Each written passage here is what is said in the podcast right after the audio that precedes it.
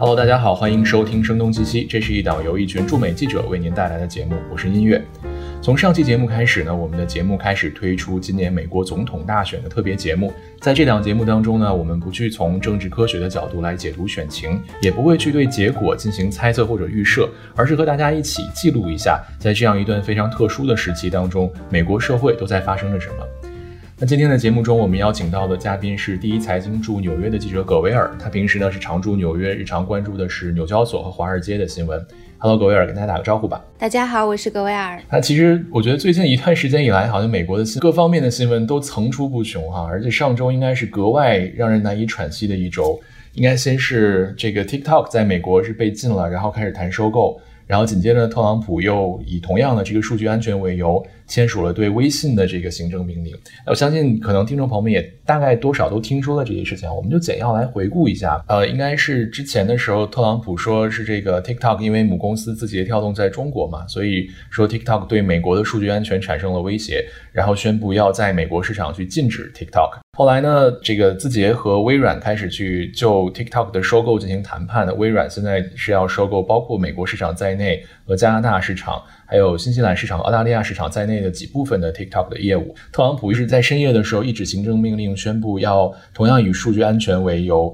禁止这个 WeChat 在美国的业务。但是这个行政命令签出来之后，其实很多人就开始讨论它到底是什么意思。那首先，行政命令这个东西确实是总统特有的一个权利啊，它就是总统对于整个美国的政府机构的一种指示啊，甚至它是其实具有着一定法律效益的。但是在特朗普签署的这个跟微信有关的行政命令当中，它有很多的表述确实是有一些模糊。他说，从行政命令签署的四十五天之后，任何人、任何 property 应该是机构啊，只要是受美国法律管辖。都不可以和这个由腾讯这个母公司所控制的这个 WeChat 有任何的 transaction，这个词应该是交易的意思。但是马上他又在后来的一条说，那四十五天之后，美国的这个商务部长将会对具体的 transaction 做出具体的定义。也就是说，其实现在这个行政命令里面到底是在如何界定这个交易，或者如何对 WeChat 进行限制是不清楚的。那葛维尔，你在华尔街那边听到什么对这件事情的解读了？其实这样子的一种行政命令。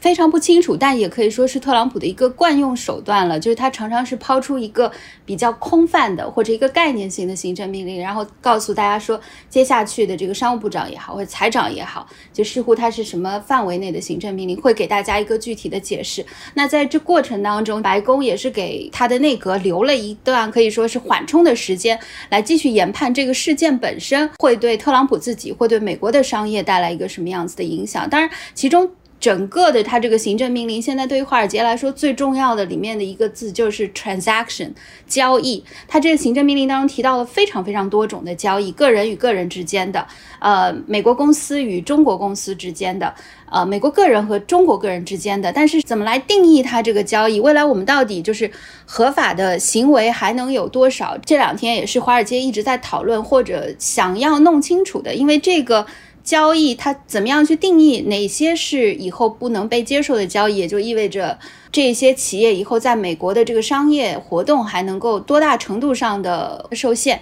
也意味着对于美国企业来说将会有一个怎么样的影响。说回到 TikTok 和 WeChat，我觉得他们在特朗普周四晚间发布关于 WeChat 的行政命令之前。整体还是蛮有分水岭的界限的。在大家讨论 TikTok 的时候，华尔街其实真的是资本逐利非常非常的关注。说那好了，现在总统说 TikTok 一定要被美国企业收购，谁去收购它比较合适？但微软是最先冒出来的，之后呢还有。说到这个 Twitter 是不是也是参与到了这个初期的讨论当中？然后大家就会说，哎，Twitter 它的这个市值只有二百九十亿美元，微软的市值有一点六万亿美元。当然，微软收购更是财大气粗。然后这可能会对美国的整体的这个社交网络平台带来一些什么样子的影响？因为脸书它之前是有这个 Messenger，有 Instagram，有 WhatsApp，然后苹果呢有自己的这个 iMessage。如果微软加入到这样一个战局，会不会整？整体的这个形态就会发生一些变化，这是华尔街比较专注讨论的。然后到了 WeChat 的时候呢，整个的关注点可以说是更上了一层楼，因为其实从 WeChat 本身在美国的大众心目当中的知名度，它肯定是不及 TikTok 的，因为美国人大多数使用的还都是另外几个我刚刚提到的 WhatsApp、iMessage 这样子的一个平台。对我其实还在想，我们就把 TikTok 和 WeChat 两个拿出来说。虽然 TikTok 可能会更流行，但它毕竟是一款可能娱乐社交软件，而且它更偏的是这种媒体性质的。而 WeChat 可能真的因为它有这种支付功能啊。可能它的实际对跟美国社会的这个绑定还要比 TikTok 更深一点。它的绑定更深的是来自于企业上面的这个合作。在美国，其实根本没有这样一款所谓的这种超级 App 的概念。大家如果是要在星巴克上买咖啡的话，就会打开星巴克的 APP；要去麦当劳订餐，可能会打开麦当劳或者是其他的这种外卖软件，像 Uber Eats 啊，或者是 DoorDash 这样子的软件。但是在中国，我们一切都可以在。微信上完成，对很多的美国人来说，他们没有办法去想象，就是微信在中国日常生活当中所占有的这个比重，他们也没有办法想象这有多少美国的大型企业跟微信是有深度的合作的。不管是从刚提到的麦当劳、星巴克，或者说未来如果真的微信不能装了，中国人可能就不选择买苹果手机了，这是他们可能从来都没有想到过的一件事情。嗯，那其实我们再退回到这个特朗普的行政命令上，也能看得出来他的理由其实是数据安全。那我觉得可能从数据安全这个角度上来说，因为它一般牵涉的真的都是已经到达一定量级的这些科技大公司，所以我觉得可能这个话题上，华盛顿和华尔街的关注点可能真的会。可能各有侧重吧，非常不同。对的，就比如说微软跳出来的时候，大家会觉得微软其实是一个特别恰当的去收购 TikTok 的人，因为就在提出行政命令之前的几天，华盛顿刚刚举行了一个很著名的这个反垄断小组的听证会，硅谷的四大巨头，包括谷歌的母公司 Alphabet、脸书、苹果和亚马逊的 CEO 都是出席了这个反垄断小组的这个听证会。但是微软没有被列在其中，也就是说，微软大，但是它没有大到让国会觉得它可能存在这种呃反垄断的威胁。另外一些说法就觉得微软没有做过一款成功的社交媒体，它也不懂这个。它收购了之后，TikTok 还能像现在这样子成为一款非常成功的社交媒体软件吗？大家也也有很多的担忧。嗯，我觉得其实从华盛顿这边现在来看这件事情，包括你刚才提到的国会的那次质询，啊，其实我觉得现在这个问题好像真的讨论分成了两方面，就是一方面呢是说从数据安全角度上来说，我觉得我们讨论监管是 OK 的，而且也是应该讨论的。TikTok 加微信这件事情，可能实在是让人无法不把他们和中美关系联系起来。那我们就先分开来说，比如从数据监管上来说，像国会质询的时候，我觉得对那四大巨头提出的问题，呃，有些问题吧，我觉得确实是让他们有些措手不及。包括那天贝索斯是多次承认，可能亚马逊确实存在着这种 data breach，就是数据安全方面的这种隐患吧。那我们可以从那次国会质询当中就可以看到，现在美国的监管部门对于数据安全，或者说美国监管部门对科技大公司，已经处于一种觉得好像。没有一套百分之百有效的机制来约束他们的状态了。而在这个时候，你突然有一家中国的科技大公司在美国有如此呃火的一款应用，所以等于说是数据安全又叠加上了一层这种国际关系上的担忧。而且国会的整体的这个思考还要带上一个今年特别的烙印，就是今年还有总统大选。不要忘了，Facebook 第一次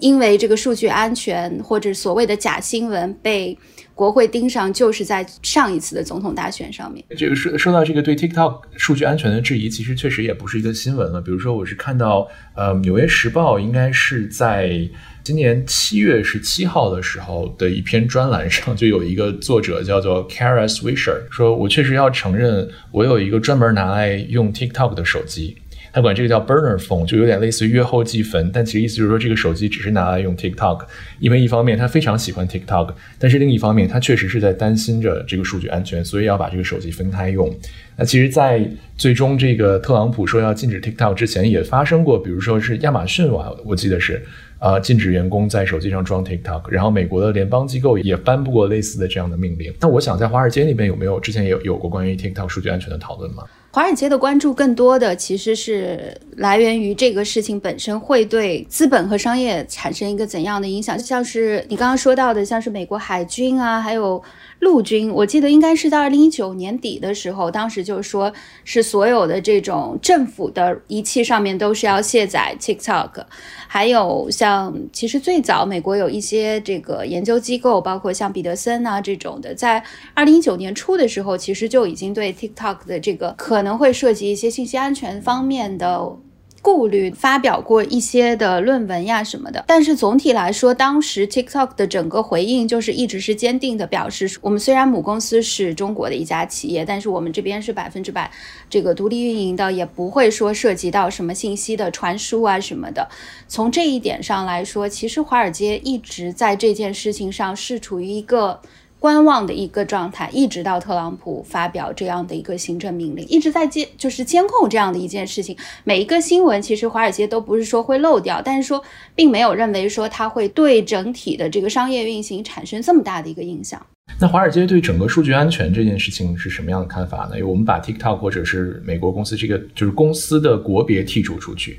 因为我是在美国待这段时间之后，我是对美国这个数据之间的流动真的是瞠目结舌。我记得之前是我在那个 Wayfair，就是美国这边买家具的一个网站上买了一个茶几。第二天，我的在刷 Instagram 上面的时候，所有的广告都是小茶几的广告。今天让我格外吃惊的一点是，就是因为毕竟在 Wayfair 上面买东西，我需要先登录嘛。那可能我的 Wayfair 的账号和我的 Instagram 账号都是同一个邮箱。今天让我格外吃惊的一件事情是，我下午在做一个，就是我在这边会看的一个网红的他的产业的调研。然后我就在网上查他的公司，然后他的公司内部的结构，然后有什么什么谁在投资他等等。等到查完了之后，我再刷 Instagram 的时候，我就发现所有这个网红推荐的产品也出现在了我的页面上，甚至这个网红做的这些节目也成为了广告的一部分。然后我就反过来想，我是什么时候登录过什么吗？让他直接把我的这些平台都联系起来了。后来我明白，可能只是因为我在做这个调研的时候用的是谷歌浏览器，而可能谷歌浏览器里面存储的我的这些账户的信息，就再次的内部把这些的信息都共享到我所有其他平台上。所以我觉得整体上来说。我自己作为一个用户，我会觉得我非常的透明。而在华盛顿，我感觉到的这种监管机构对于这些科技大公司在数据方面的能量，也是确实是有着一定的忌惮的。但是你反过来说，其实对于这些科技大公司来说，其实掌握的这些大数据反而是能够帮助他们去改善或者让他们运营的更好。那那从华尔街角度上来说，华尔街会怎么看待数据流量或者是这种信息安全的问题？确实，就是大公司当然有自己一套的这个讲法。我觉得这个事情就是可以从商业或者说社会的两两个角度去理解吧。从商业的角度，它绝对是取得了一个可以说是一个天时地利人和。就像你刚刚说到，你买过了一个小茶几之后，因为很有可能你没有点击购买，那你第二次看到它，你第三次看到它，你第四次看到它，你总会有一次会不断的提醒说：“哎呀。”我要去买这个小茶几，或者说看到一些其他的好玩的东西，这样子的一个经历，我我想在美国实在是遇到过太多次了。还有亚马逊，就是它如何利用它平台上有这么多的这个第三方的买家，来使自己的东西变得更好卖，这样子的一种就是所谓的垄断嘛，等于是不利的这种竞争环境，其实对于美国的商业。本身一些比较好的小的这种初创企业 startup 就变得越来越难以去出头，或者你你的出头就是被这四大公司任何一家去收购，不是说你真的有能力，终有一天你自己可以成为另一个大的公司。就是对于小的企业来说，它越来越难。这些大公司决定了你可以读到一些什么，或者你可以获取一些什么样子的信息。这我想是华盛顿的话，从国会来说，他们更为忌惮的。嗯，对，因为包括之前也是说到，比如说质疑谷歌会不会左右这个搜索结果，然后通过这种方式来去塑造人们对一件事情的认知。但这样的话，难道不是从资本的角度上来说，其实更符合华尔街的期待吗？但是从我们学到的经济学的角度来说，还是要有竞争，有竞争。你才会有更多的、更新的这个想法，或者是更新的公司去冒出头。你永远是有一家公司去压着其他的公司，对于投资者来说也不是一个好。你要有多元化的投资，多元化的选择。对未来来说，你你是一个可持续的发展嘛？这样子，对。等于说，现在华尔街也已经开始从这种商业竞争环境的角度，也开始对这些大公司或者对数据安全这个问题，也开始有一些别的想法了，是吗？应该也是会有的，就是不是说那么明显，但是有一些，比如说，如果我投了一家初创企业，但这家初创企业就是因为。某几个巨头的压制，它没有办法。对于现在美国的很多的初创企业来说，环境确实越来越恶劣。在 Facebook，我觉得特别明显，听证会上去讨论说，他收购 Instagram 跟收购 WhatsApp 时候的这种情况，是不是不被 Facebook 收购就会被他恶意打压呀？什么什么？当然，其中有很多的这个猜测、揣测啊什么的。但是这样子的一种情况，如果一而再再而三的发生在美国的这个商业环境当中，绝对是不利于未来的发展。那其实我觉得这这几件事情倒是出现了一个共同点，就比如说，不论是说是像 Facebook 这样的去收购竞争对手，还是像这次 TikTok 和 WeChat 在美国从通被行政手段所管制，其实更大的。层面的讨论都是在于美国现在的商业环境变成了什么样。我之前是在有一次采访的时候，听一个专门做这种呃科技公司或者数字媒体平台广告分析的一个人分析了一通之后，我当时就本能的感慨了一句，说真的是像《权力的游戏》里面说的一样，Winter is coming 啊，就是凛冬将至。可能对于美国这样一个从来都没有被视为是一个政府干预很强的市场来说，从今往后对于一家国际企业而言。呃，可能美国这个市场确实有更多需要他们去关注的一点吧。我不知道你那边有没有类似的感觉。呃，当然，就是我们已经看到了 TikTok，看到了 WeChat，大家现在更担忧的是下一步特朗普还会有什么样子的一个动作，对于中国的在美国的企业会有一些什么样的影响？比如大家现在都很担忧说这个 IPO 市场。或者在美股市场的其他的这个中概股，接下去会有一个什么样子的一个发展，大家都是非常不确定的。之前我采访一个在中概股方面比较有经验的一个投资者，他当时就说，他预估中大型的在美上市的中概股最终都会去香港二地上市。这其实已经反映出了一个比较大的担忧。他自己也说，他会用未来的大概三五年的时间把。自己所持有的这个在美国的中概股的 ADR 全部都转成在香港的 H 股的股份，这其实对于投资者来说是一个很大的转变，跟一个很大的潜在的引诱啊。嗯，我其实还想问你一个细节，就是这点是在华盛顿前两天是简直成了热词了，就是特朗普说到 TikTok 最后如果比如说被微软或者任何一家美国企业收购的时候，美国政府要抽成。然后他觉得这是一个特别理所应当的事情，觉得没有我们啊，这个 交易就不会发生。然后华盛顿这边就大家就先蒙住，然后就炸了锅了。包括后来在白宫记者会上，应该是 CNN 的记者也是一直在追问特朗普说：“你凭什么这么做？或者美国政府有什么样的法律基础去抽这个成？” 那这个事情在华尔街有引起讨论吗？其实刚开始的时候是有讨论那么一两句，但是后续的话，大家就可能像是 CNN 的记者会觉得的，就是你。特朗普究竟有什么样子的一个法律基础会去做这样的一件事情？所以后来的整个的讨论，大家就不了了之了。反而可能比较多的这种讨论是，特朗普发布这个行政命令会对 TikTok 的市值带来一个怎样的影响？会不会很严重的去影响到他的事？比如说他发了这个四十五天的这个命令之后，是不是很多人就会觉得说？啊，四十五天之后我就不能再用 TikTok 了。我们现在已经看到有一些情况，就是。一些 TikTok 上面的网红或者是个人啊，他们都会把自己的这个小视频重新再去上传到另外一些的社交平台上面。就是其实有一些担忧，说未来是不是不能够再使用 TikTok 了？那这样子的一个转移，以后这些用户会有多少人回流或者保留在 TikTok 上面？这对于 TikTok 现在正在跟微软进行的这个谈判，或者是其他的这些公司进行的谈判，会带来多大的这种不利的影响？这个其实是华尔街一直在关注的一个点。嗯，我记得就是接着你说的这个，很多网红开始转移阵地的这点，我之前我是因为这件事情才下了 TikTok。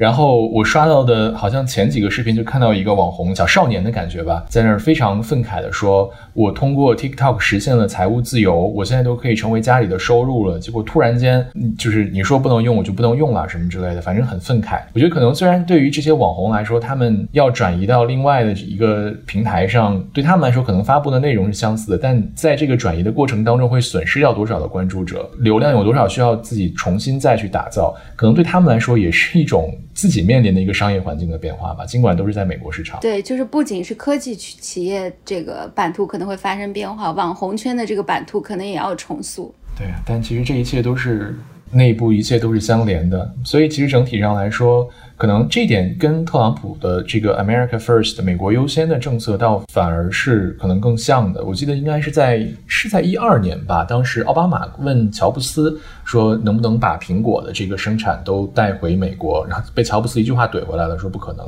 但是现在我们看到的是，不论是行政命令也好，还是什么的，好像都在把这种不可能试图变成可能。但是也有很多人说，特朗普的这种做法其实就是七伤拳，他以为自己打一拳在别人身上，但其实完全很有可能可能会有那么个两三拳回到自己身上。我们一直说全球化不可逆，全球化不可逆，这不是说说而已的一句话，有很多的东西它回不了美国。对啊，所以说现在，哎，整体的这个商业环境，看来其实华盛顿跟华尔街。的这个关注点确实有着一个共同交汇之处，就是对于现在美国的这个商业环境，一方面是从监管上，一方面是从以后的发展上，好像都是面临着很大的不确定性。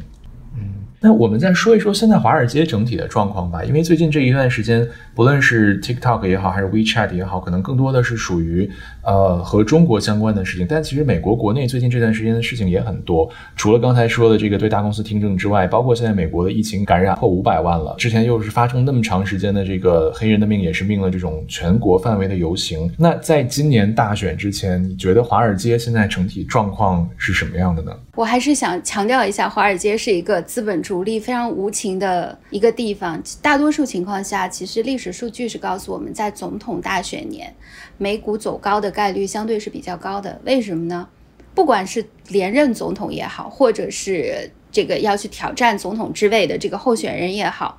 他们都希望说能够出台更多的政策去取悦选民。去让选民觉得自己会变得更有钱，未来会更光明，也就意味着说股市就会更加的欣欣向荣。华盛顿肯定也是一直在讨论说。六百块钱的补贴纾困计划何以为继？要继续到什么样子的一个地步？我觉得华尔街一直的感觉就是这东西一定会谈成的，因为他没任何一方，不管是民主党或者是共和党，他都输不起这样子的一个明星，不管这个明星是正确的还是不正确的，因为你会觉得六百块钱发一个礼拜，你一直发，一直发，一直发，你发到哪一年才是头啊？但是这件事情上，大统领又出新闻了，就是他国会两党的在这件事情上谈判，其实是到现在没有出结果。然后大统领一怒之下又签了行政命令，强行的想要去执行这个纾困计划。现在又是被国会里面的人在反对，说他签的这个关于纾困计划行政命令是没有法律基础的，是无效的，是荒谬的，是蔑蔑视法律的等等。六百块钱失业补助的纾困计划其实又卡回到了行政命令这件事情上。是啊，但是就是这样子一直的纠结。但是总体来说，我觉得华尔街还是觉得纾困计划是一定会进行下去的，不管它是以一种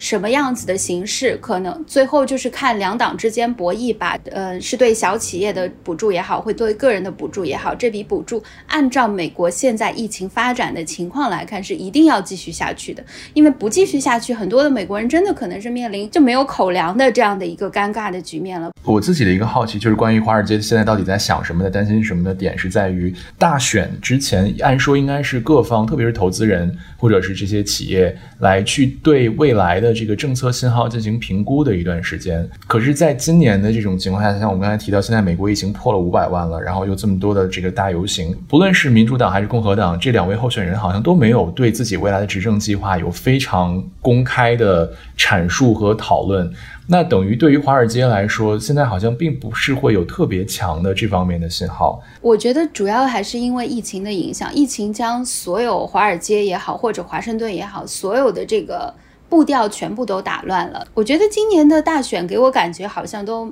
没有怎么打起来，因为按照往年的这种习惯，八九月份的时候，两个候选人已经开始应该要对对方的政见啊，或者是对自己的政见啊，抛出更多的内容来了。然后还有从美国经济的角度来说，现在华尔街完全已经觉得二季度的这个 GDP 可以。暴降百分之三十，超百分之三十。大家现在觉得三季度 GDP 可能可以有一个历史性的反弹，这些历史性的暴跌跟暴降都是源于。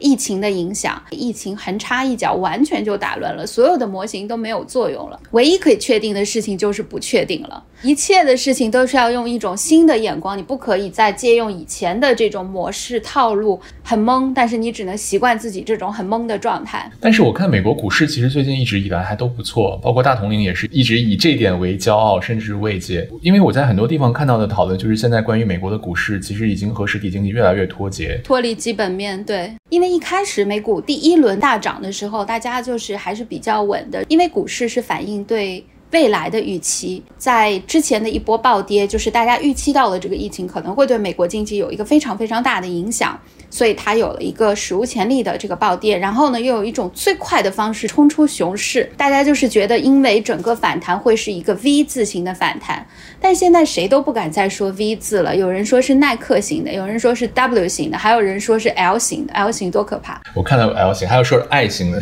就停在了这一点上不动了。但是你可以看到美股还是继续的大涨的势头，我觉得其中有几个原因啊。首先，因为我们大家会去看美股。主要还是看三大股指的这个涨幅嘛，纳指，然后标普五百指数跟道指成分股当中，其实现在科技股所占的比例是越来越重了。特别是标普五百指数，具体的数据我可能不记得了，但是它里面其中有大概百分之几十的这个成长比例都是来自于所谓的泛科技巨头，也就是脸书、亚马逊、谷歌、奈飞。大家会觉得说，在疫情期间更加受到追捧的，比如说像是奈飞啊，或者说亚马逊啊。因为疫情所导致的消费行为的这种改变，我觉得这是其一吧。其二，不排除一种感觉，就是华尔街真的是对于整体的经济复苏有一个过于的自信吧。像现在的这些科技大公司的，或者特别是像这些 CEO 的财富在不断的暴涨，而另外一方面，刚才我们说到，可能失业的人，你不给他发一周六百美金，他可能都会就是生活会陷入很大的困难。没错，就是。因为我们现在有的时候也是会去纽约上班，我然后我去做那个 pass，相当于这种就是连通新泽西跟曼哈顿的一种地铁系统，一节车厢加我，有的时候高峰时间只有两个人。但是现在纽约已经步入了第四阶段，就是最后一阶段的重启，第四阶段都是这样，其他的都不敢开了，就是这个室内用餐、博物馆。还有这种各种的文艺演出活动，没有一样敢开。那你接下去要怎么去继续的去推动你经济的这个发展，真的是特别特别的难以想象。这还是做 pass 的一个感觉，在地铁里面的话，我觉得这个感触就更加深刻。我有一次坐地铁去拍摄一个东西，大概是下午四点钟左右的时间吧。然后我走进车厢，所有的座位基本上大概七成满。没有站着的人，但是座位大概是七成满，然后这七成里面全部都是非洲裔跟拉丁裔的，因为你要想，现在纽约开始回归的上班的是建筑业可以回归，然后餐饮业是可以做外送很多的外送服务，然后厨房等于也回归了，还有像是这个安保跟保洁，这是从头到尾就没有停过的，但是这些人恰恰都是是非洲裔跟。呃，这个拉丁裔在这些工种当中的占比是非常非常高的，这也是为什么就是纽约这些人确实在感染率上面呀、病死率上面都是非常非常高。然后整体就是啊哇，真的走进那节车厢的时候，就有一种简直是现实版的为什么美国的贫富差距可以这么严重的一一个画面，我至今印象太深刻了。嗯，但你觉得这一点？是在怎么体现出华尔街的这个预期，或者说美国股市和基本面的脱节呢？因为华尔街的人都没在上班呢，没在上班，却在见证着自己的财富的巨额增长。没有去去纽约上班，天天都是 work from home 的。我们自己的这个办公室其实离纽交所不远，所以也可以算在华尔街的这个范围当中嘛。其实离这个世贸中心特别特别的近。我们周围中午，像如果现在要去上班的话，很多时候同事都是带饭的，因为周五旁边的餐厅根本就没有开，就是他连做外卖他都做不下去，因为周围根本没有上班族。然后基本上都可能指着明年上班了。但所以其实这个群体的人的这种消费能力在不断的被削弱，另外一方面又在被这些科技大公司不断的稀释着。就是或者有的时候你会觉得他可能一一个月两个月来一次纽约，他看不到就是这样子的一些情况呀什么的，所以就是有的时候就是也确实是觉得美国股市的这种盲目上涨有一真的是。挺让人感到困惑的。当然，科技大公司总体来说，他们也还是会说补贴还是要继续发下去。但是补贴它本身的这个设置啊什么的，是不是存在很多问题，又有很又有很多可以辩论的东西。对，对我记得我是看美联储对美国经济未来走势的这种预测里面，每次都在强调说，就是疫情才是决定经济预期的一个关键的一点。但我觉得这句话，就刚才听你说完这种。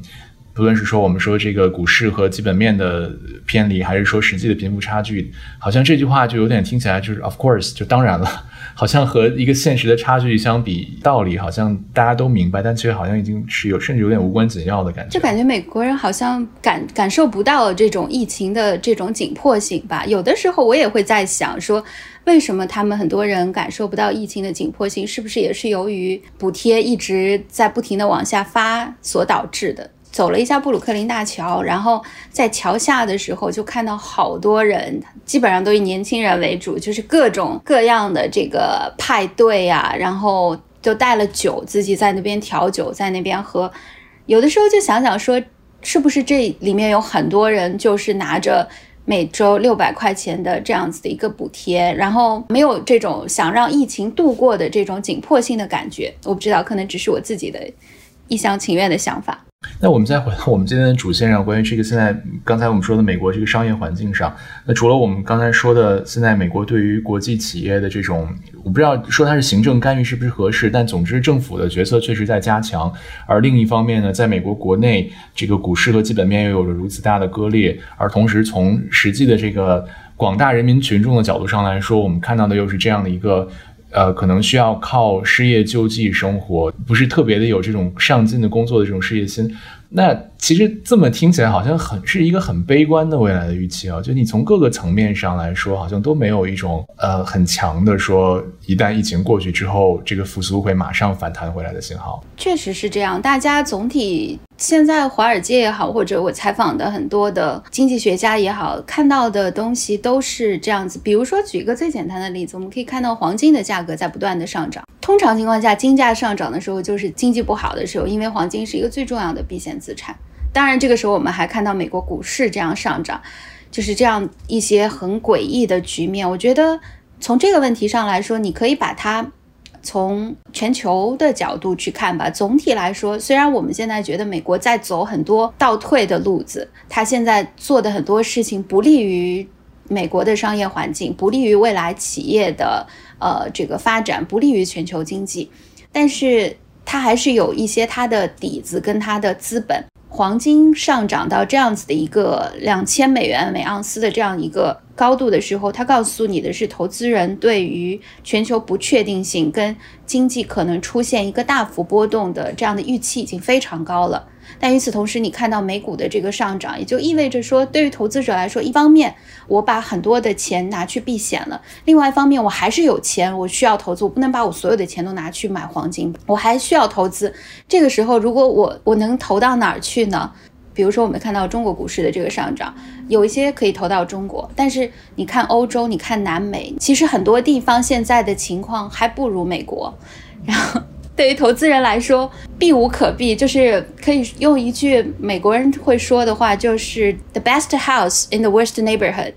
最差的这个小区里面最好的一栋房子吧。那钱可能只是只能说暂时的先先往这儿去摆一摆，这个某种程度上也是一直在助推美国股市的一个比较重要的原因。对，比如说我自己在做关于疫情的采访的时候，各行各业的人都说出过一句类似的话，就是其实疫情只是一个加速器，它只是暴露了一些可能本来就存在的问题。那你觉得这个疫情从华尔街就是扯掉了华尔街的什么表象，暴露出了什么本来存在已久的问题吗？暂时我觉得华尔街还不是这一次疫情当中最前线的吧，就是可能要等到这一个泡沫真的去。抹去的时候，我们才能够比较清晰的看到说谁是在裸泳。但是真的，我觉得更更深层次的还是美国社会的一些问题，还有对华尔街来说，他们比较好奇的就是未来的商业环境这样子的一个状况之下，要往哪个方向去走。比如说，我再说回我们刚才。